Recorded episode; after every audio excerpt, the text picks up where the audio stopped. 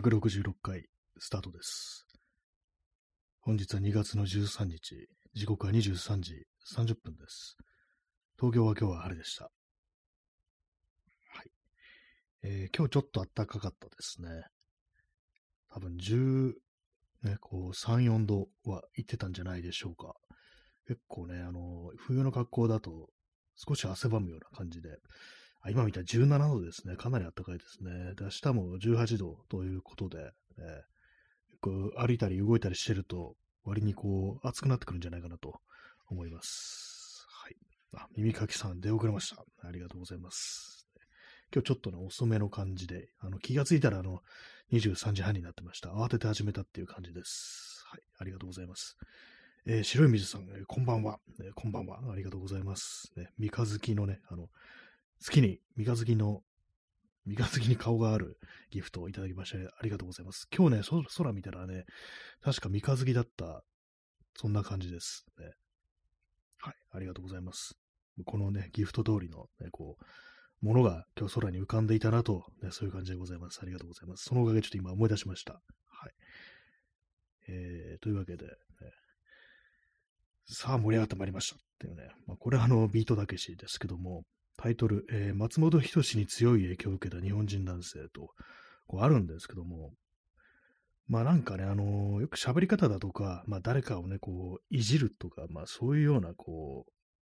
会話のスタイルみたいなところで、こう、いろいろ影響を受けてるっていう人は、まあ、こう、いたりするのかなと思うんですけども、私は今日、ちょっとで、今日なんとなく思ったのが、あの、松本人志の、あの、表情の作り方みたいなものに、結構影響を受けてる、あの、中年男性、ね、こう、なんか、日本人男性とか、なんかあの、人種でね、人種というか民族でくくりましたけども、ね、なんか割とね、こう、中年だ、なんかこう、ダウンタウンとか、ちゃんと見てたような世代っていうのは、なんか顔の作り、表情の作り方に、結構あの、松本人志から影響を受けてるっていう人が割とこう、多いんじゃないかなって、ふと思ったんですよね。まあ、なんかね、こう、まあ、ああいうこうニュースがあると、たまにね、顔がね、流れてきますよね、あの、松本人志の。なんであんな、こう、への字口で、なんか嫌な顔するなってちょっと思ってたんですけども、なんかね、あのー結構、別に普通にね、面白い話とかしてたりとか、ああの、ね、そういう感じで嫌な話だとかね、こう、険悪な雰囲気でもないのに、なんか意味不明に顔をしかめてるとか、眉間にしわ寄せてるとか、なんかそういう人って結構多いような、ね、そういう男性、ね、まあ、中年男性、ね、非常に多いような気がするんですけども、あれってなんかあの、松本人志の顔面をコピーしたのかなっていうね、そんなことにちょっと今日ふと思いました。なんか映像とかでね、松本人志のあの顔、表情の作り方とか見てると、うわ、なんかこういう人いるなっていうね、なんかこう無意味に、こう、しわ、眉間にしわ寄せてたりだとか、ね、こう、普通になんかあの笑顔だとか、にこやかな顔したら損だみたいなね、ぐらいのレベルの、何かこうね、ちょっとその、とっつきの悪い感じの顔をしてるっていう人、結構いる気がします。ね、ちょっと私がそうなってないか、な、多分なってないと思うんですけども、でもなんかこう、無意味にね、なんかあれですよね、こう、そう、なんかなんか嫌な顔してるなっていうね。別にその人は多分ね、そんな悪い人じゃないはずなのに、何かその、普通の顔できないみたいな、そういうのってね、割にいる気がするという、まあ、完全まあ印象論で、あの、今日はスタートしております。はい。えー P さん、えー、陰の遅延っていうね、これ、あれですかね、こう、あの、遅れ、出遅れましたというね、まあそういうことですね。ありがとうございます。陰の遅延。なんか遅延って言葉を見ると、あの、三国志に出てくる義援っていうね、人、人っていうか、なんかあの、武将っていうんですかね、思い出します。陰の遅延。陰って、陰の国って確かありましたよね。ちょちょっと私、歴史、中国大陸の歴史よくわかんないですけども、ね、遅延っていう人も多分いたんじゃないかなというふうにね、思います。はい。ね、なんか無理やりななんかこじつけですけども、でもなんか遅延っていう文字を見たらなんか思い出すんですよね。あの、義援っていうね。ちょっと漢字が似てるんですよね、少しね。はい。まあそういうわけで、あの、それだけなんですよ、言いたいの。ね。あの、松本人志っぽい、松本人志にこう影響を受けて、なんか顔を作ってる人、割にいる説、ね。まあ、説と言っても本当私の印象なんで、特にあの検証もしようがないんですけども、いかがでしょうか。皆さんの周りに、あ、なんかあの人、なんか松本人志っぽい顔の作り方してるみたいな、ね、作り方、元からそういう顔だったらすいませんって感じですけども、まあなんかいろんなところに影響があるのかななんていうふうにね、思いますね。まあこの今回のこれがどういうふうな、ね、感じになるのかちょっとわからないですけどもね。はい。ね、2月の13日、23時36分ですね。今日なんか妙にこう疲れてますね。体力やっぱ落ちてますね。ちょっと、運動しないといかんなっていう、筋トレとかしないといかんなっていうことをちょっと思ってます。あとなんか、ちょっと気持ちがなんかね、あのー、変に高ぶってるような感じがあるんですよね。妙に。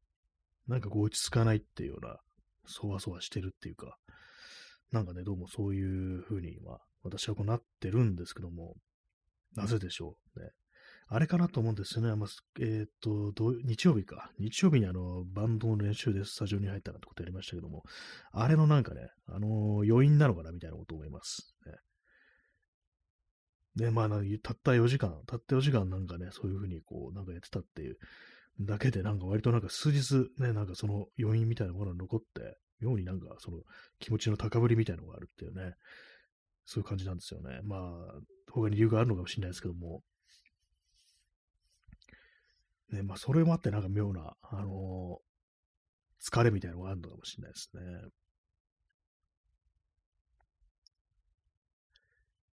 今日はね、あの、火曜ですね。そうですね。まだあの、ね、まだ火曜なんですよね。そう、昨日がね、祝日だったんですよね。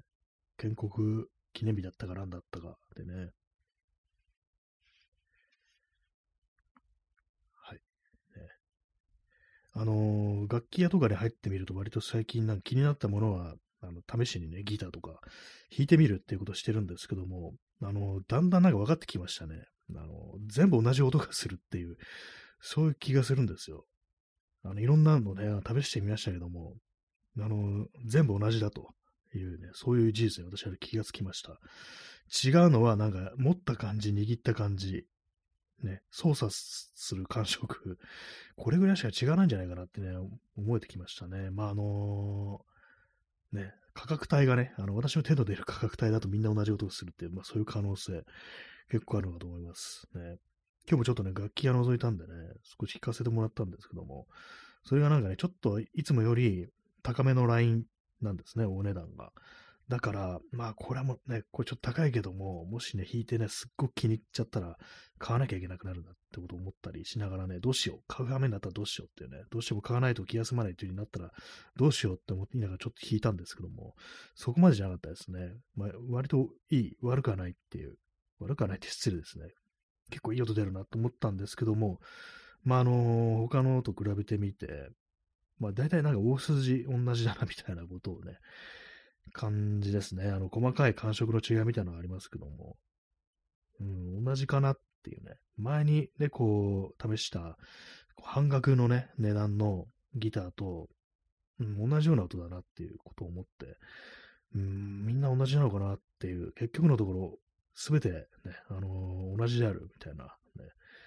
一重にね、風の前の塵に同じみたいな、なんかそういうことなのかもしれないですけども、ちょっとわかんないですね。まあ、あのー、うん、よっぽどいいものじゃないと、そこまでの違いはないっていうことかもしれないですね。あとはまあ、好みっていうね、まあ、好みっていうのが一番大きいのかもしれないですね。だからこう、やっぱりあの、見た目が気に入ってるのが一番いいんだなって話を私はしますけども、まあ、その通りなのかなということは、やっぱりこう、思いましたね。はい。まあ、そういうわけで、ね、別に買ってないですね。カメラも買ってないですね。あの、今日ね、カメラのね、あれ、カメラさん、中古カメラさんの前通ったんで、ちょっとそこにね、あの、私がこう、買えるも、買えるものじゃないや、あの、これ買おうかなって思ってる、もうほぼ決定みたいな感じのあの機種がこう置いてあったんで、で、まあ、いい感じのね、お値段で、こう置いてあったんで、触らせてもらったんですね。そこまで行って、あの、結局買いませんでしたね。やっぱまあでもなんかあの、こう、ちょっとね、高いもんだとね、やっぱなんかもう少しあの、考えよるかなみたいになりますから、ねえ、一体いつ買うんだって感じですよね。えー、耳かきさん、えー、でも何が何でも欲しいものに巡り会えたら、それはそれで嬉しいような気もします。そうですね、なんか本当こう、いろんなこうね、こう、条件だとかね、こう、値段ちょっと高いけども、どうしてもこれじゃなきゃダメだってものに会えたら、それはそれで、そうですね、嬉しいですよね。そこまでこう、自分の気持ちを持っていかれるようなものっていうのがあるっていうのはね、まあ、ギターもね、もっともっといろんなのをこう試してみたら、あ、もうこれしかないわ、みたいなのがね、もしかしたらこう、あるのかなって思うんですけども、ちょっとその反面、少し悲しいことをね、ちょっと言いますけども、もしそういう感じでこう自分の、ね、こう手に入れたものがあって、でもやっぱり物ですからね、こう永遠にあの持つわけではないと、ね、いつかなんかこう、ね、劣化してダメになっていくってことがあると思うんですけども、そうなったら、あの、次のね、次にまたこう、同じぐらいこう手にしたくなるようなものっていうのに巡り合えないっていうのがそういうことを考えるちゃうんですよね。なんかもう、そういうの手に入れる前から。ね、それはそれでなんか、そしたらなんか結構喪失感みたいなものがね、強そうですねって言ったらもうそう言ったらね、何もできないんですけども、ね、なんかこう、人間とか生き物じゃなくても、物であってもなんかそういう思い入れみたいなものがね、こう強く、ね、こう人間というものは持てるのかなと思いますね。今、ま、私のこう周りにね、こうあるもので、これなくなったらもうね、すごく悲しいだろうなっていうものなんですかね。あんまない気がしますね。まあギターとかね、自転車とか、まあカメラはね結構買い替えてますからね。ギターと自転車はなんかもうずっと同じものを使ってるっていう感じで、まあ自転車なんか本当移動でね、こう使えますから、愛着はまあ、ね、あるっていう感じなんですけども、それがね、なくなったとしたら、どうなのか、すっごく悲しくなるか、そうでもないようなね、感じがしてしまうんですよね、やっぱりね。うん。あ今日あれですね、あのタイトルがあの松本人志に影響を受けた日本人男性っていうね、ちょっと引きの強い感じしてるんで、あの入ってくる方が多いですね。あの本日10名の方にお越しいただき、ね、5名の我慢強い方が残ってらっしゃると、そういう感じなんですけども、確かにね、こう思いっきり名前出てるとね、なんだろう、これっていうなりますよね。あんまりすいません、あの松本人志の話ね、こうあんまりこう全然してないんですけども、えー、あの顔の作り方、表情の作り方にね、そういうの、そういう影響を受けてるっていう人結構いるんじゃないのっていうことを思ってるっていうね、話をしました。まあ、物の話にね、こう戻りますと、そうですね、ギターとか、なくなっちゃったとして、ね、まあ、そこまで、やっぱり代わりのものはなんか、こう、すぐ見つかるような、こう、気がしますね。まあ、自転車とかね、まあ、私がこう、自転車に興味持ってからは、えー、3代目ですね、今のやつ。ただ、今ね、こう乗ってるやつは、あの、フレームから組み上げたものなんで、ちょっとね、他の、普通にあの、吊るしで売ってるってやつですね。あの、そのまま既製品。あれとは違うんで、自分で組み立てたやつなんで、まあ、そういう意味での、こう、相性は、相性じゃない、あの、愛着はあるかもしれないですね。まあなんかこう、そういう感じでね、人の、皆様のこう大事にしてるものありましたら教えてください。はい。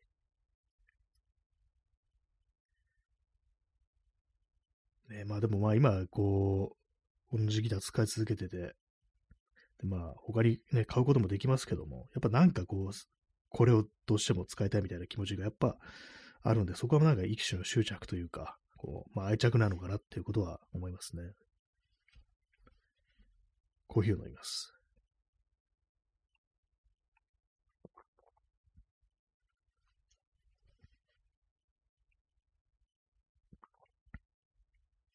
えー、耳かきさん、えー、ムツゴロウさんは文章を書く万年筆が使い込んで、最高のペン先の滑りになった状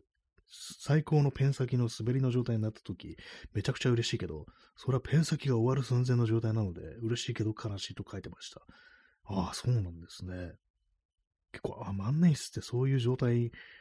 になるんですね。滑りが、めちゃくちゃ滑りが良くなる。終わるんですね。まあ、あれも金属でね、こうできてますから、その間にね、まあ、やっぱ変えていくと、どんどんすり減っていって、摩耗していってってことなんだと思うんですけども、ね、終わるまで、あれですかね、あの、先端がやっぱ開いちゃうみたいな感じなんですかね、あれね。開きっぱなしになっちゃうみたいな。えー、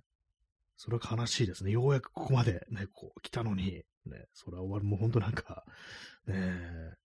死んじゃうのに、もう最後の輝きみたいなね、こう感じでね、そういうの見せられると、ななんかこうちょっとその命みたいなものを感じて、それは悲しくなるかもしれないですね。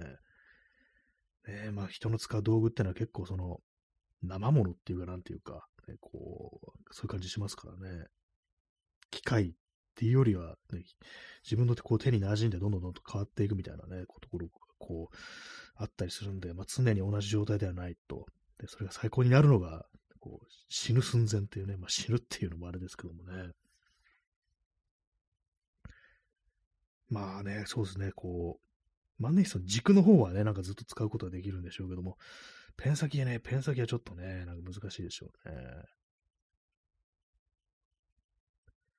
ムツゴロウさんは、あの、万年筆でこう文章を書いてるんですね。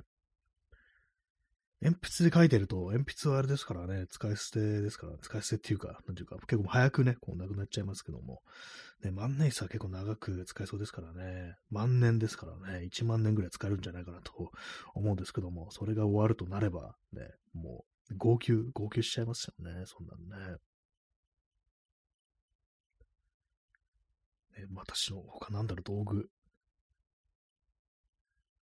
あんまないですね。時計とかね、時計とかなんか、こう、数ヶ月前に買った900円ぐらいのやつ使ってますしね。長く使ってる道具。メッセンジャーバッグは、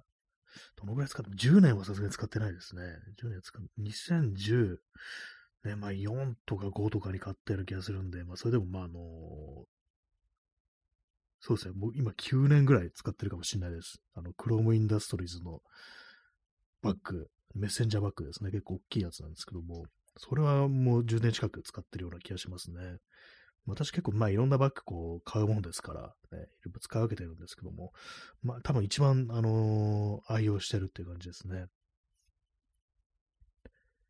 えー、耳かきさん、えー、執筆で徹夜の連続だとコーヒーも効かなくなるので、直接口の中にコーヒーの粉をスプーンで放り込んで目を覚ましてたと書いてて怖かったですが、怖いですね。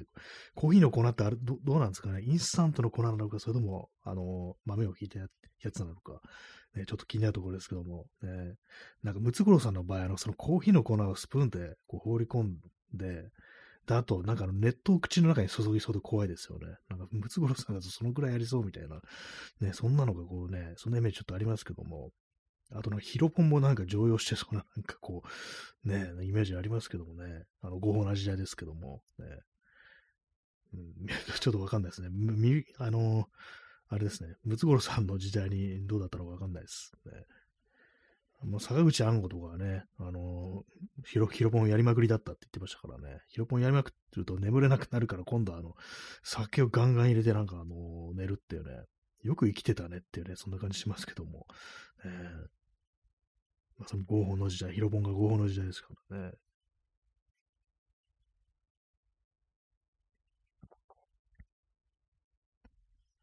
まあ、コーヒーもやっぱね、そうですね、効かなくなりますよね。今だったら、あのね、レッドロブルとか、ね、こう、ガブ飲みしてたんでしょうか。ムツゴロウさんっていつ亡くなったのか、結構最近ですよね、ムツゴロウさん。ね、畑正則。ね。一昨年ぐらいだったような気がするんですけども、ちょっと検索してみますね。ムツゴロウ。そのままあのストレートにね、検索すると出てきますね。あ、2020、去年4月5日ですね。4月5日でした。あと、ウィキペディアの写真が、なんかすごい遠くから撮った写真でめちゃくちゃ荒いですね。これがなんか気になるんですけど、もっといい写真なかったのかなみたいな。すごい透明のなんかね、あれですね。こう、なんか講演会の客席からなんかあのー、撮った、ね、しかも望遠とかじゃなくて普通に撮ったやつを無理やりなんかあの、こう、ね、トリミングしてみたいななんか写真があの、ウィキペディアに載ってるんですけども、ね、2023年の4月5日にね、こう、亡くなってますね。じゃあまだ1年経ってないんですね、ムツゴさん亡くなってから。えー、1935年生まれですから、まあ、あれですね、まあ、ギリギリといえばギリギリ、あの、ヒロポンが合法だった時代に育ってるということですよね。また、終戦時ね、10歳ですからね、うん、十何歳で、ね、こう、まあ、いつまでそのヒロポンが合法だったのかちょっとよくわかんないですけども、まあ、話の弦とかを見る限り、私も全部話の弦で、それ、ヒロポンについて学びましたので、ねあの時、でもなんか昭和30年ぐらいまで普通に手に入ったみたいな、ね、あの、弦のね、あの、担任の先生、太田先生がなんかヒロポンを打とうとするシーンがあるんですけども、ね、まあ、それをね、こう止めるんですけども、ね、なんかあの時代、多分まああのー、1950年とか、なのかな。もう、中学生の時ですからね、弦がね。だからまあそうですよね。まあ、あの時はまだ手に入ったということで、まあ、ムツゴロウさんがやっててもまあおかしくはないというね、まあそんなのもね、本人がま話してそうですけども、ね、まあコーヒーの、ねさすがにまああの戦後はコーヒーっていう感じだったんですかね。まあでも怖いですよね、本当ね。直で、直でかっていうね感じですからね。ね、P さん、えムツゴロウが行くという漫画読んでみたい。えなんか、あれなんですかね、ムツゴロウさんの、こう、これまでの、ね、こう、腰方みたいなものを、こう、描いた作品なんでしょうか。なんかちょっと怖いですよね。なんか、ムツゴロウさん基本怖いなっていうのがまずこう、ね、なんかとんでもないこと書いてそうっていうね、ありますよね。ムツゴロウが行く。ね、今ちょっと検索こうして見てますけども。あなんかブックオフのね、あのページが出てきて、ムツ、ムツゴロウが行く、全8巻、ね、こう、著者、畑正則って書いてありますけども、あなんかちゃんとなんか漫画っぽい、あの、あれですね。漫画、漫画ですね。一応ちゃんとした漫画っていうか、えー、P さん、えー、満州時代からこのスタートのコロコロ連載、あ、コロコロコミックス、コロコロコミックって連載されてたんですね。満州時代から。あ、満州だったんですね。え耳かきさん、え川崎昇先生ですね。あ、川崎昇って、あれですよね、あの、巨人の星でしたっけ？ですよね。そうなんですね。なんか 結構すごい、すごい取り合わせだなと、こう、思うんですけども、なんかあの、今ね、あの、ブックオフのページ見たら、あの、表紙の絵があるんですけど、結構可愛い感じの、ちゃんとした、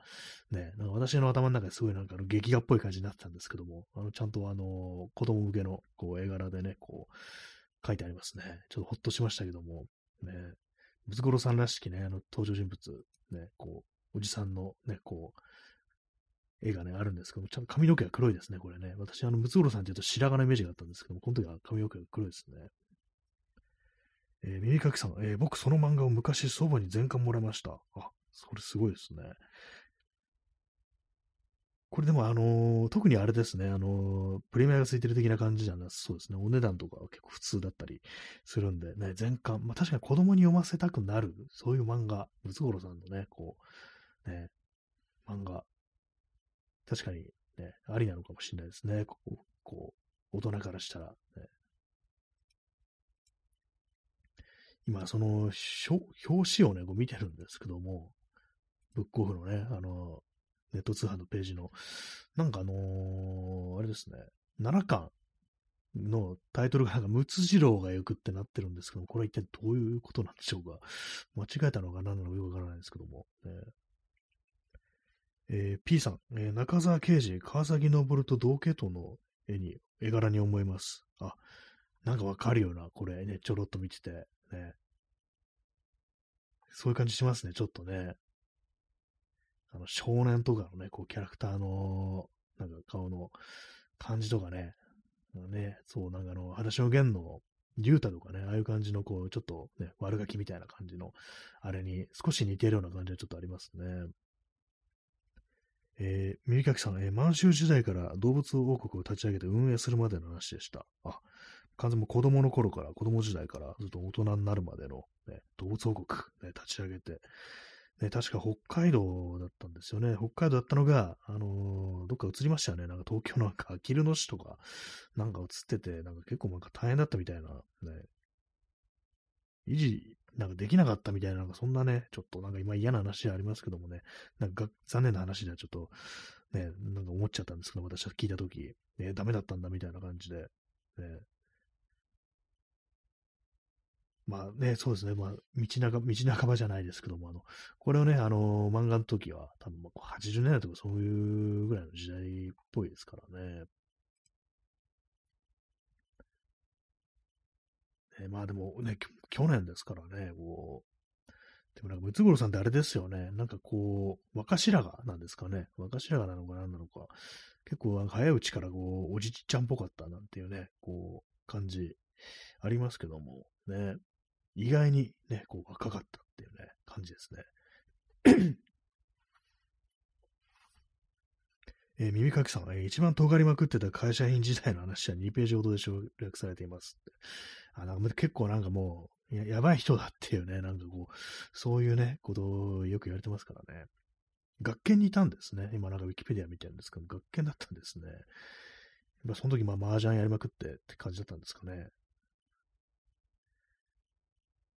まあ何かね、もうちょっとまあなんかとんでもない人だなんてね、なんかそういうふうにはこういろいろこう言われたりはね、こうしますよね。71年に今北海道に移住して、それから、えー、動物王国ね、こう、立ち上げたっていうね、ことみたいですね。なんかライオンだったかなんだかにあの指食いちぎられてましたかね、確かね。なんかあの、まあでも、先端だけあの第一関節がまあそのぐらいだったと思うんですけども、小指だったかなんだったかもね、食われてましたね。福岡県福岡市のとも人らしく、ね、まあ、麻雀がすごく強いというお話をね、こう聞いたんですけども、書いてありますね。こう、肩書きとして、プロ雀士っていうね、そういう、プロ雀士っているんだって感じですけどもね。えー、耳かきさんが、えー、麻雀やりまくりのエピソードは漫画になかったので、大人になってからエッセイで知って驚きました。あやっぱ子供向けの、あれだと、まあちょっとギャンブル的なものだとしてね、まあそこは描かないっていうね、まあ判断が働いたんですかね。まあ相当強いというね、でもそういうことらしいですからね。まあ、私も麻雀はこう全然こうわかんないですけども、えー、本業麻雀ぐらいのレベルみたいなね。ちょっと咳払い失礼します。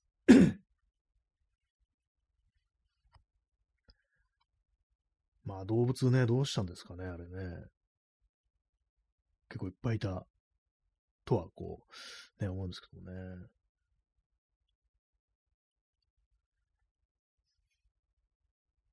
飲みます、コーヒーを。えー、ストロムさん、えー、1円でも収入が発生すればプロ。あまあそうですね。まあ基本そういうふうに、こうね、こうジャッジっていうか、ね、判断していくのがこういいのかもしれないですね。1円でも、ね、いろんな、私もなんかいろんなタイプ、いろんなプロなんじゃないかなみたいなね、まこのラジオトークでも、あの、アマゾンギフトもらってますから、あの、喋る方でもプロだというふうに私は無理やりこう、ね、あの、言っていこうかなってちょっと思いましたけども、ね、現金じゃないけれどもっていうね。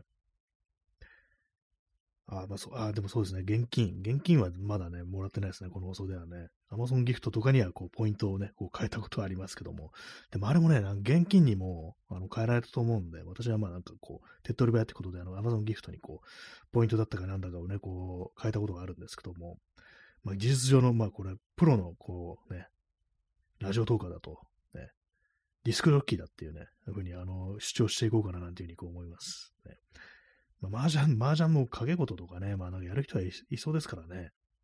だからまあいろんな人が、いろんなところに今、プロ雀士がこう、はね、なってる人がこういるんじゃないかなと思います。1円でも、1円でも、ね、発生すれば、ね、いろんなプロがね、こう世の中いるもんだとね、まあそういう感じですね。えー、今日はあのー、第2部やります、ね。タイトルでこう、釣った人たちが次々離脱していく、すいませんってちょっと思いますね。やっぱなんかね、こう、松本人志の話、松本人志の話してないじゃんってね、感じでね、まあ、ちょっと気になるね、この話ですけどもね、こういうのね。えー、P さんね、浅田哲也。あね、そう、あこの人も伝説的な、こう、ね、ジャンシだと言われてる人ですよね。なんかあの、ナルコレプシーだったんですよね。なんか急にあの眠っちゃうっていうね、なんかそんなこと聞いたことあります。チャンツさん、えー、出遅れました、ね。ありがとうございます。ね、だいぶの出遅れですけども、あの安心してください。今日はあの、第2部、こうありますので、ね、よろしくお願いします、ね。30分経ったらまたすぐにこう、始めたいと思います。松本人志に強い影響を受けた、ね、こう、日本人なんですね。引きの強いタイトルでね、あの、騙してます人、えー、チャンツさんやったありがとうございます、ね。そしてハートありがとうございます。ね、半角はいいですよね。半角かなのやったはね。全部のね、こう、カタカナを半角にしていくぞというね、強い意志で、こう、は生きてないですけども、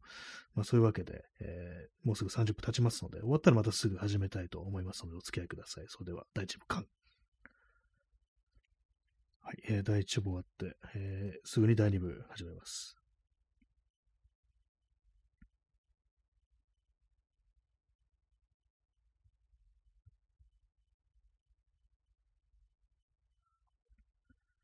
始める前に咳払いします。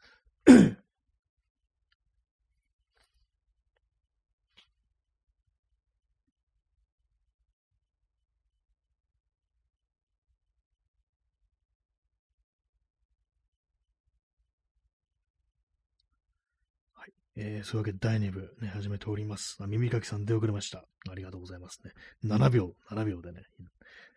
の時点でいただきましてありがとうございます。えー、チャンツさん、えー、聞きたい。ありがとうございます。ね、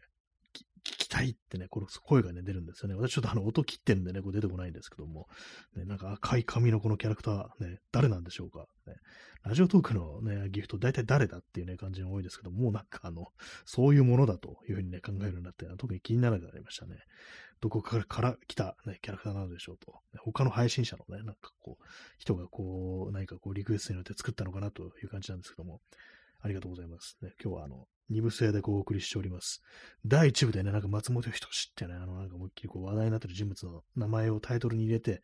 それで人をね、こう呼び込むみたいな感じだったんですけども、別に騙そうっていうわけじゃなくて、普通にまあそれの話はしたんですけども、あの松本人志のあの表情の作り方、ね、あれに影響を受けてる中年男性結構いいんじゃないかなみたいな。どういう顔かっていうと、なんかあの、しかめっ面とかして、本来なんかこう、そこは普通にはあるでしょってとこでも、なんか妙にこう、ね、眉間に視野を寄せて、あの、なんかま、真面目に取り合わないみたいな、なんかそういう感じ、ずっとへの口、への字口とか、なんかそんな感じですね。まあ、とにかく素直じゃない、ね、日本人の中年男性、嫌な男っていうのになんか非常になんか影響強くそういう、なんかこう人を増やすのにね、一役買ったんじゃないかなみたいなね、ことをね、思いますね。えー、P さん、ツンデレ。あまあなんか、本人はツンデレだと思ってるっていうね、それありそうですよね。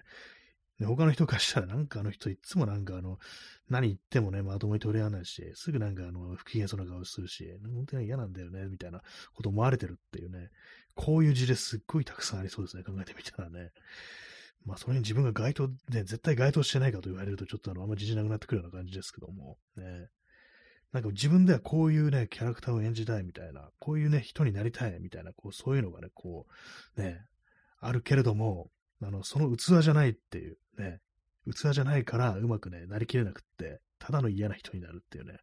そういうね、こう、事案がなんか今のこの世の中、ね、この特に男性にはね、中年以降の、中年期以降の男性にはよくあるんじゃないかなっていうね、こう思いますね。えー、ストロムさん、えー、松本人志が好きな人たち、今後は常にあの顔になってしまうそうです。ああね、そうかもしれないですね。もはやもうずっと、ずっとに眉間にね、こう、しわを寄せて、への字口っていうね、なんかね、こういうね、なってるのかもしれないですね。まあ、そのぐらいなんかね、こう、気持ちってものを持ってかれてるっていうか、影響を受けた人もね、なんかあれが好きな人もね、世の中いるんだなっていうね、まあ、そういう感じはな結構不思議なね、ところがあるんですけどもね。でも思ったよりいるみたいですね。えー、P さん、不機嫌さで相手をコントロールしようとする。ね、まあそうですね、こう、不機嫌さで相手をコントロールしているのに、その本当人からは何かこうね、自分は自分に嘘つけない、正直なこう人間だから、みたいなね、なんかふうに思ってるみたいな、そういうなんかちょっと痛々しいことになってる、ね、そういうのが結構いろんなところにあるんじゃないかなって思うとね、恐ろしくなってきますね。えー、ストロムさん二度と笑えなくなる。ね、まあね、あんなことがあると、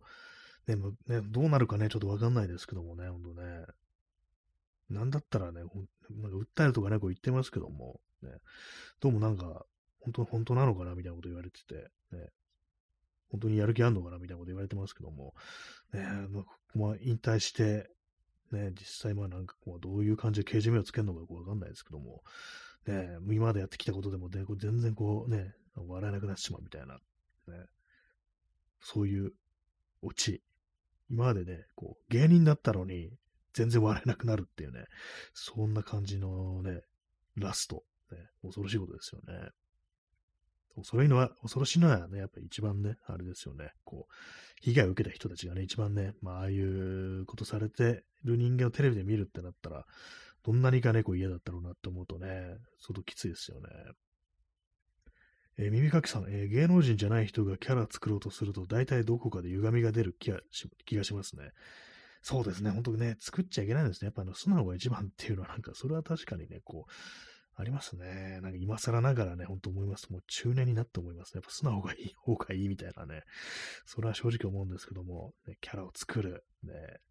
まあそういう点ではなんか松本人志、結構なんかあのね、罪深いのではないかみたいなね、そういうところでも、ね、そういう点でもね、それは思いますね。まあ歪みますよね、本当にね。ね、なんかあのー、あれですよね。こう気さくなね、こう人を演じたり、演じるっていうか、そういう人になりたくって、なんかやってることが、ただ単に失礼なだけみたいなね、こう、そういうのってね、ありそうですよね。うん、まあ、自分ね、まあ、自分にちょっと、自分のこともちょっとね、あの、これはあの、振り返らないといけないなと思うんですけども、まあ、この放送で喋ってること自体もね、なんか一種のキャラみたいなね、この感じではこう、あるんですけども、まあ、実際ね、私、あの、普段ね、喋ってる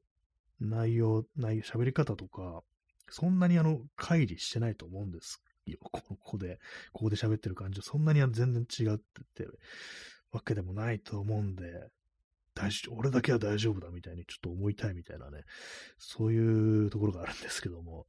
まあでもね、まあわかんないですけどもね、自分では気づけないっていうのがね、こういうのね、怖いですからね。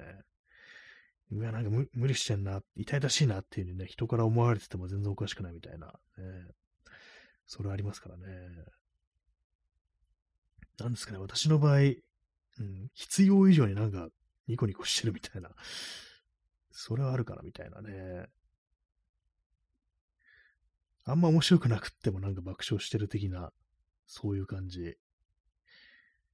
あとあれですね、なんかあの、ご飯とか食べに行って、あの、あんま美味しくなくってもうまいなこれみたいなことを言うとき私ありますね、正直。ねあとまあね、あのこれ量少ねえな、みたいにね、思ってる時は結構ありますね。なんかあの、味はいいんだけど、これ少なすぎでしょ、みたいなね、ことを思ってる。ねあれですね、あの、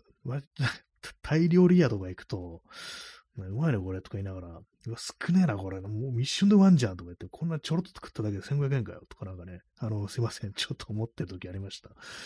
ね今かなりひどいこと言った気がしますけども、ね、あれね、あの、この話、同じような話前もしましたけども、タイ料理は量が少ないっていうね、話しましたね、前ね。あれね、そうそう、あの一緒、人、一緒にいた時、なんか別に何も言ってないどころか、なんか結構うまいね、みたいなこと言ってるけども、実はそんなことを思っていたと。まあそういうところではね、私、あの、ちょっとね、作ってるといえば作ってるのかななんて思いますね。まあ、普通に今ここで言っちゃってますけどもね。えー、P さん、えー、気さくさ、えー、ただ年上だから年下が気を使ってくれているだけというところまで言及することで、年下同僚の逃げ場を塞いでしまいがちです。ああ、まあね、そう、まあね、ただ単に年が上であるというだけで、ね、こう、年下が気を使ってくれるっていうだけなんだよねっていうふうに言及することで、で、さらね、その子言っちゃってるから、もはやもう突っ込みようがないみたいな感じですよね。もう年下の人がね、もうすべての手を塞いでくるみたいな感じになっちゃいますからね。そうですね。もう何にも触れてはいけないっていうね、なんかこう感じですね。ねえ、まあそうですね。それは結構難しい気がしますね。ねえ、まあ確か年ね、自分より年下だったら、やっぱまあ自分自身がね、なんかこう結構ちょっとね、離れてったりすると、ね、まあ2、3歳とかだったらまだあれですけどもね、なんかこう、7、8歳とかなんかそういう感じになってくると、もう完全にね、もう大人だというね、まあどっちも、中年だからどっちも大人なんですけども、ね、ふうになりますからね。ね飲みます、コーヒーを。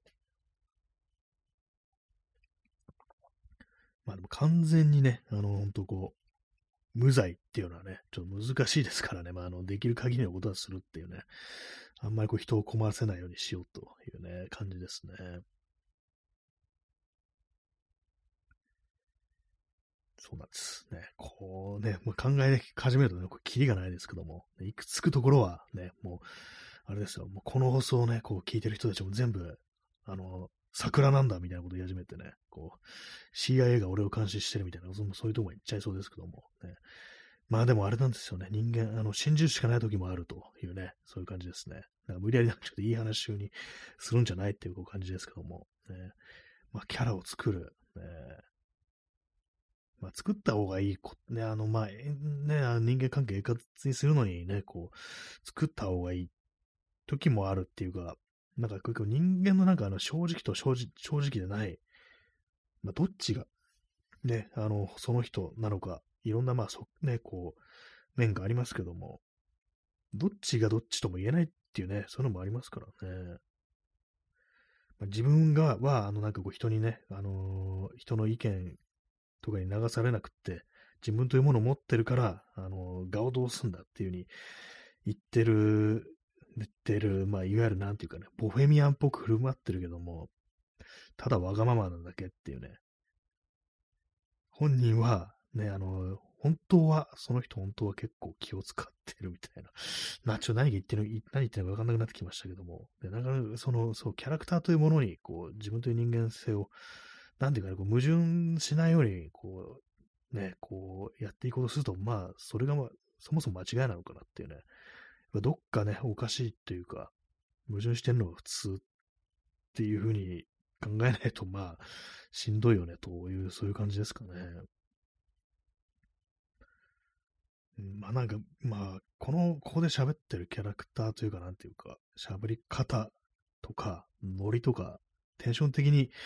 普段のね、こう自分とそこまで違わないかなと、私は思ってますというね、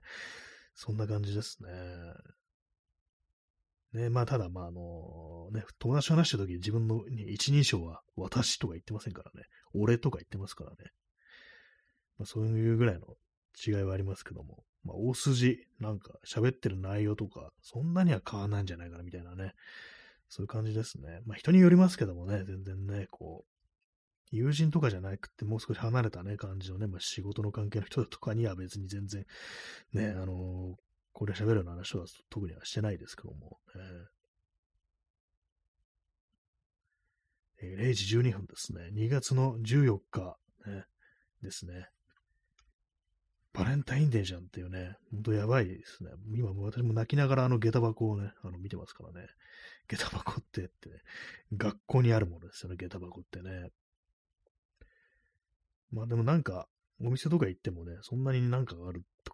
チョコレートいっぱい置いてあるみたいなこう感じじゃないみたいですね。あ、えー、川添眠さん、えー、2024ギリチョコ、ありがとうございます。で、ココア、そして川添眠さん、ココアと、あともう一つチョコをいただきました。ありがとうございます。もう完全鼻血出るレベルでね、この味が出るっていう表現も多分古いですね。ありがとうございます。チョコレートね、甘いもん私結構好きですから、ね。チョコレートね、だったらね、ガンガン食べちゃうと思います。ありがとうございます。ココアもね、割と好きです。ね。私の好きなココア、あの、吉祥寺のね、洋食屋さんでラスプルってなるんですけども、ね、あそこで出るココアがね、あの一時期、ね、学生時代とかね、割と好きでね、なんかあの、学校終わった後とかね、あの、友達とよくなんか行ったりしましたね。そんな時代が私にもありましたというね、感じなんですけども、ありがとうございます。えー、耳かきさん、ね、うわ、バレンタインですですね。そうなんですよ。ね、もう、やべえ、どうしよう、女子から一個もチョコもらえなかったらどうしようってね、今からなんか戦々恐々としてるんですけども、ね、行く学校もないですけども、ね、まあでもどこかではね、この世界のどこかではそういう風になってる、ね、そんなこと思ってるね、男の子もいたりするのかなと思うんですけども、ね、逆に、逆に上げていこうみたいな感じですね。もう性別関係なくってね、感じでね。えー、ストロムさん、えー、できない理由を考えるのではなく、というと、どこからともかく、なんかちょっともう、ね、それになるともうあの、かなりわた、わたみ感がこう出てきますからね。できない理由を考えるのではなくってね。24時間365日働けと、ね、まあ、そんな感じのね、あれをなんか思い出してしまいましたけども、ね、まあ、なんかそうなんですよね。こうできない理由を考えるのではなく、もうできる方法なんて言ってね、こうやっても無理なもんは無理っていうね、ね、そうなんですよね。まあ、こう、そういう面では、こう、自分のこう、魂というものにね、こう、心というものにこう、逆らってはいけないのかなっていうね、それはね、思いますけども、まあ、その自分というものがね、そもそもわからなくなる時も、ね、こう、世の中、こう、ありますからね、そこがまた難しいところでございますね、本当ね。ございますねとか言ってね、ございますっていう言葉は私、さすがに私使ってないですね。黒柳徹子じゃないんだかっていうね、こう感じですけどもね。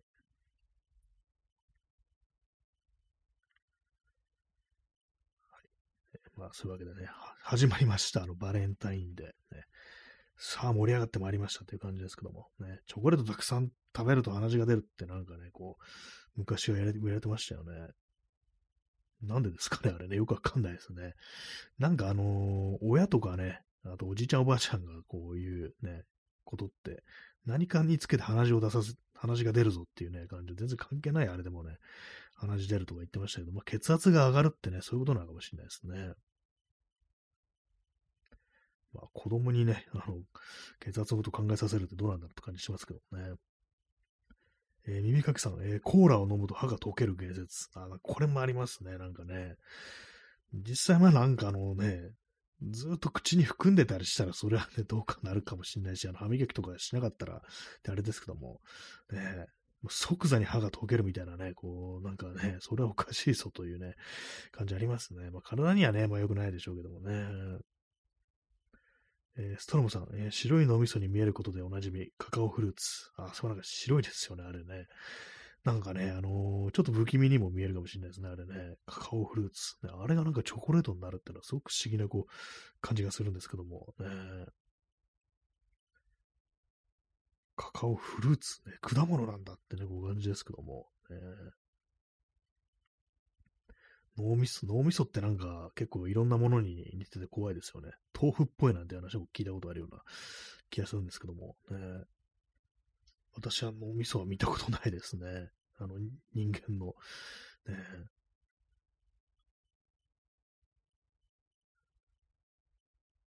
まあ、コーラね、コーラ飲んでないですけども、私今日なんかあの変なね、ジンジャーエール買ってきたんですよ。ベストプライス by トップバリューって、まあ、これイオンですね。イオンのジンジャーエールカロリーライトっていうやつで、あの、カロリーライトですから、ね、あれです。人工、ね、あの、甘味料ですね。アセ、アセスルファム系とか、アスパルテームとか、その手のやつですね。あんま美味しくないやつ。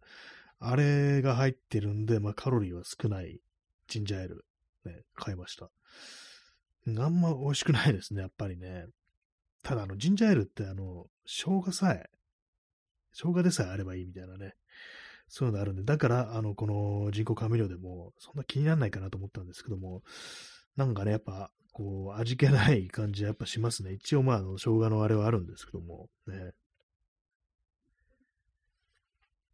あんま美味しくないですね。まあね、あの、トップバリューで美味しいものがあるっていう考え方自体がね、そもそもおかしいと思うんですけども、ね。まあ、そういうのは全て諦めたのが、あの、トップバリューだというね、まあ、そのぐらいの感じでいきたいなと思います。はい。ね、まあ、今日暑かったからね、なんか、喉乾いたんですよ。ね、結構汗かいちゃいましたね。なんかね、ハンカチで汗を拭うっていうことを久々にこうやった気がします。ね、17度じゃね、まあ結構あったかいですよね。ちょっとあの、座り直します。いいっす。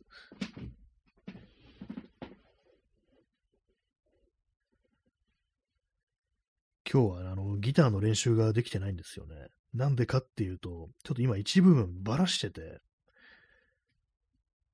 あの、整備してるとこです。メンテ、メンテですね。メンテをやろうとしてるんですよね。やっ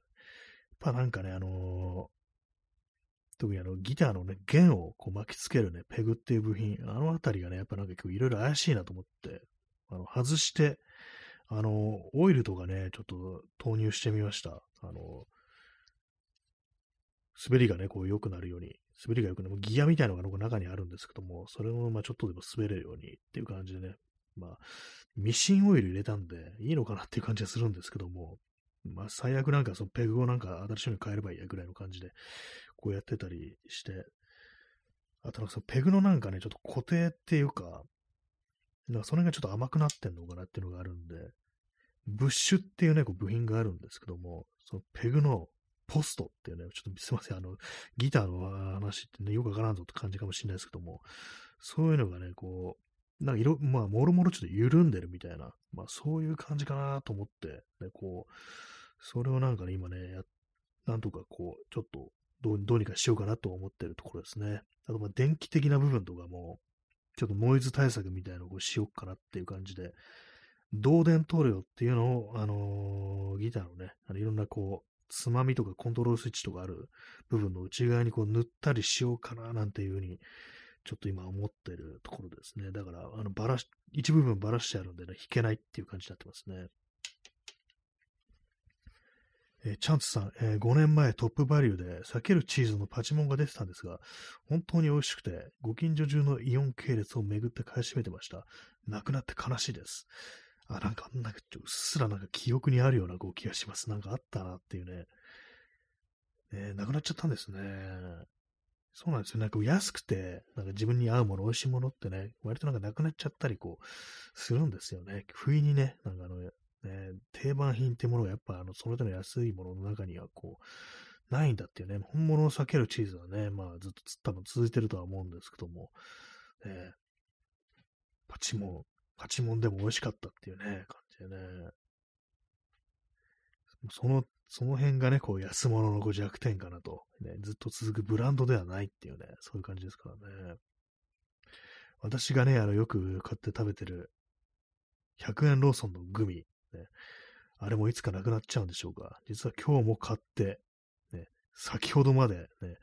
ぽいぽいぽいぽい口の中放り込んでましたね。えー、耳かきさん、えー、ベビーチーズのパチモンっぽいのを出して、本家を棚から追い出してて憤慨しました。ああ、そんなことあったんですね。パチモン、パチモンがね、そういう感じで本家を棚から追い出してるっていう。本家あんま売れなかったんですかね、そうなるとね。ベビーチーズ。ね。あれも結構好きな人はね、こう好きですよね。私去年ね、そのベビーチーズの、あの、なんかな、甘いやつがあって、なんかチョコレートとイチゴみたいな味のやつがあったんですよ。今もあんのかもしれないですけども、それ買って食べたら結構、なんか美味しかったですね。ねなんか割になんかこう、でもあれが本物だったかちょっと覚えてないです。多分本物だと思うんですけども、もしかしたらパチモンの中だったのかもしれないですけども、結構ね、あの、6ピースのね、6ピースかななんかああいうやつ、あの、丸い箱に入ってるやつですね。あれに、まあ、いろんな味が出てて、それでまあ、一つ、その中一つ私が買ったのは、そのチョコレートとストロベリーっていうね、ちょっと変わった、ね、こうお菓子みたいな感じですよね。それ買ったんですけども、ね、美味しかったですね、割とね。まあでも、パチモンがね、あのー、ね、本家を棚から追い出すっていうのは確かにおかしな味な感じしますけども、売れなかったんですかね、じゃあね、元のベビーチーズ、本物の方のはね、パチモンの方が売れるっていう判断だったのか、まあ安いからっていうね、そういう理由とかあるかもしれないですけどもね。えー、右かきさん、えー、いや、トップバリュー系列の店は売れ筋の商品が出たら、それの廉価版を出して、本家を棚から締め出すということをしょっちゅうやってるんです。製麺も締め出されました。あ、マルちゃん製麺ってやつですかね。あ、そうなんですね。売れ筋の商品が出たら、その廉価版を出して、もともとのやつが消えちゃうんですね。それ、変なことやってますね。マルちゃん製麺がないというね。あれですよね。トップバイル系列ってなると、マイバスケット、そうですよね、あれね。まあ、イオン系列ってね、感じですからね。そうなんですね。私、まあ、まあ、そのマイバスケットとか、そのイオン系列のお店、こう、あんま行かないんで、まあ、今日たまたまなんか通りかかったんで、こう、入ってこう買ったんですけども、ねなんかそんな感じなんですね。トップバリューっていうと、私がなんか前に、どっかのね、こう団地のなんか一家みたいなところに、思いっきりなんかその団地の人たちが買いに来る用の、ね、あの、スーパーマーケットというか、なんというか、スーパー未満のなんかあの食料品店みたいなとこ入ったらなんかね、あのー、30円ぐらいで、38円ぐらいで、あの、サイダーが売ってて、夏ね、すごい暑いから、なんかね、そのその時友達の家に行く途中だったんですけども、それなんか何本か買っていって、なんかあそこの、なんか、イオンのなんかよくわかんない店で、あの、38円なんか買ってきたっていう風にね、なんか思ってたことありますね。えー、P さん、えー、コンビニの近くに出店するオリジン弁当商法。あ、そんな感じになってるんですね。それをなんか自分の店の中でやるっていうね、そういう感じなんですね。コンビニの近くに出店するオリジン弁当。ね、オリジン弁当ね、私はまあお弁当屋さんとか全然こう行かないもんですから、こうね、オリジン弁当多分買ったことないと思います。えーそんな感じになってるんですね。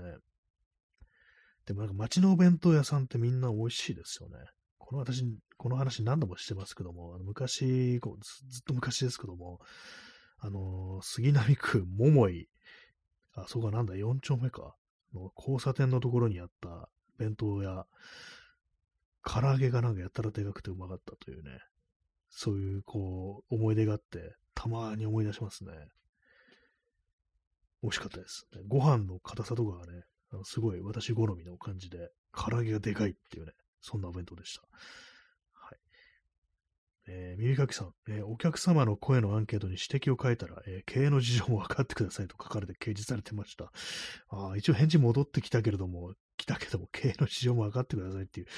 なんかそれ、全部それになっちゃわないって感じしますね。それだとね、返事がね、分かってくださいってね。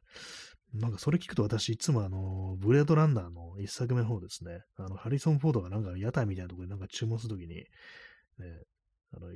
エビ、エビ4つみたいなこと言って、そしたらあの、店のね、旦那がなんかあの、まあ、日本語で喋るんですけども、2つで十分ですよ、分かってくださいよっていうね、そういうふうにシーンが、そういうシーンがあって、あの時何食ってたのかなみたいなね、あ、そうですね、ストローさん、えー、2、2、4ってね、なんかそう、そういうこと言うんですね。no, 2, 4とかなんかそんなこと言ってるっていうね、なんか謎のなんかやりとりありましたけども、ね、分かってくださいっていう言葉聞くと必ずそれを思い出すんですよね。完全にその結びつけられてしまってますね。ねまあ、経営の事情も分かってくださいと、こう言われたらね、もう何も言えないよって感じですからね、そうなるとね。まあなんかそういうまあ弱点がやっぱね、こう安いものにあるっていうね。えー、ストロムさん、えー、キャプテン・ブライアンとか、あ、これは知らないですね、これね。キャプテン、そういうふうになんか書いてある広告があるっていう感じですかね。まあ、いろんなところになんかわけのわからん日本語がこう、ね、いろいろね、こう書いてありますからね、ブレードランナーっていうね。協力若元ってね、普通に商品名じゃねえか、それっていうね、感じでしたけどね。えー、P さん、えー、そのエビ、もしかしてゴキエビかもしれない。あの世界なんかありそうですね。なんか、なんか培養されたやつでね、なんかあのエビとなんかね、ゴキがこう似ているっていうね、あの羽のあれとなんかあの殻の感じがなんか実は同じ、なんていうんですかね、キチン質っていうんですかね、ああいうのね、同じものであるみたいな、そういうのなんかたまに聞くんですけども、ね、あの世界だとね、なんかあるかもしれないですね。あのブレードランナーね、2049では、そこからさらに行って、なんか虫食べてましたからね、あれね。なんか生態系が崩壊しちゃって、なんかそういうまあ導入部でこう、ありましたけども、ね、なんかあの、その、育ててましたからね、なんかどう、沼、沼っぽい水槽みたいなところになんかこうね、手をこう入れると、だからカブトムシの幼虫みたいなのがね、こう、何匹もね、こう、手のひらの上に乗っかってね、こう出てこう、すくい上げるみたいな、そういうシーンがあったりして、ともあれがなんかね、あの、と、タンパク質、ね、貴重なタンパク質になってるっていうね、そういう世界で、だからあの世界の食べ物いろいろなんか出てくるけども、あの加工されて、あの虫が加工されて、その形になってるっていうね、そういう風になってる世界っぽいですかったですからね。えー、耳かきさん、えー、ゴキエビ、えー、こち亀であったかも。ありましたね。なんかあの、その、ゴキブリとね、こう、エビをね、こう、掛け合わせて、あの、ゴキブリは、あの、すごい繁殖するから、ね、そこにあの、エビの美味しさみたいなのをね、こう、組み合わせて、ね、簡単に今、あの、たくさんね、こう、収穫、収穫っていうか、もうその、ね、食べれる、ね、こう、ゴキエビの天丼みたいなの出てきてね、ねこうそれなんか何も言わずに食わせ食わせたっていうね、こう、ね、ありましたね。えー、P さん、えー、花教員も食べる虫。これ何でしたっけ？ななんか、なんかありましたよね。なんかこう、私ちょっとよく覚えてないですけど、ジョジョの、ね、これね、なんか虫あったような気がします。結構最初の方ですよね。ね結構あの、ジョジョもね、あれですね、こう、第3部、だいぶなんか少年漫画っぽくなってましたけども、結構まあ割とホラーっぽい部分はまだちょっとね、残っててね、かなり不気味なシーンもかなり多かったですね。まあ虫はなんかタンパク質ね、取れるっていう風に言いますからね。昆虫食ね、私はちょっと嫌ですね。基本的にね。まあ、ブレードランナーの世界でも加工はされてるっぽかったですからね。まあ、エビっつったけども、ね、虫とか、ね、ゴキとか、まあそういう可能性は大いにあるよなっていうふうにね、それは思いますね。えー、時刻は0時30分ですね。2月の14日。えー、P さん、えー、イエローテンパランスが化けた歌教員が、あ、なんかありましたね。そうだ、化けてるやつがなんかそうだったんでしたね。思い出しました。ね、なんかありましたね。ちょっと、グロかったですね、なんかね。歌教員ね、本人ではないというね、こう感じで、そういうあれがありましたけども、ねまあ、虫を食べる、ね、こう、やめましょうっていうね、感じですね。えー、耳かきさんが、えー、昆虫食する人、こじらせたサブカルのイメージ、かっこ偏見。ああ、どうなんですかね。これね、あんまなんかね、私、全然知らない世界ですけど、まあちょっとなんかそうですね。それありますね。なんか都市伝説とか好きそうみたいなね、陰謀論っぽいところもあるみたいな。はい。ね、まあそんな感じで本日は終わりです。それでは、さようなら。